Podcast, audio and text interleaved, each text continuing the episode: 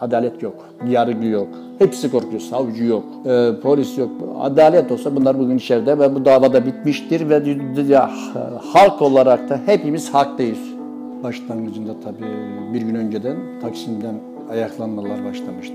O anki yönetime karşı halkın, gençliğin bir e, şeyiydi, isyanıydı daha doğrusu. Paylaşmayı gösterdiler, bölüşmeyi gösterdiler. O günde yine Mehmet çağrılıyor. Yolu keserken bilerekten saat 9'a 20 kala arabanın çarptığı saat bilerek üzerine sürüyor, halkın üzerine. Taksi bilerekten çocukların üzerine sürüyor. Tabii Mehmet o anda çok ağır yaralı. Zaten o anda Mehmet'in bitiyor tabii. Yani Allah hiçbir anneye babaya o acıyı o şekilde göstermesin, yaşatmasın. Bir buçuk sene bize e, mobise çalışmıyor dediler. Mobiseler çalışıyor vaziyetteymiş. Bir buçuk sene o katiller girmedi. Bunlar katil diye resmen bir cinayet. Bir buçuk sene sonra halkın baskısıyla işte yok dedikleri görüntüler savcılığa ulaştı.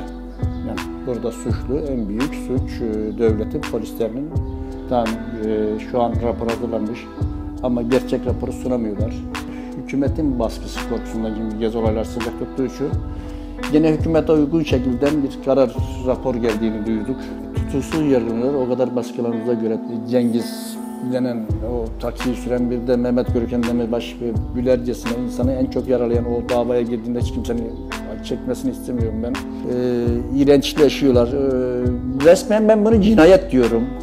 Bizi hep terör göstermeye çalışıyordu. Hatta ben dayak yedim. Biraderim felç geçirmişti, o dayak yedi. O anki yönetim yaptırıyordu yani. Eşim, rahmetli eşim Fadime, oğlumdan 6 ay sonra. Polislerin zehirli biber gazı, yani sıkaraktan kalp krizine e, neden olurmuş. Cem evinde 40 yemeğini verdim eşimin. Ciddi titriyorum, ayakta zor duruyorum. Önümü göremiyorum. İnşallah çektiğimiz acıların aynısını, fazlasını değil aynısını çekerler. Adalet yok. Yüce Rabbime söylüyoruz. Adalet orta olsun diyor. Başka bir şey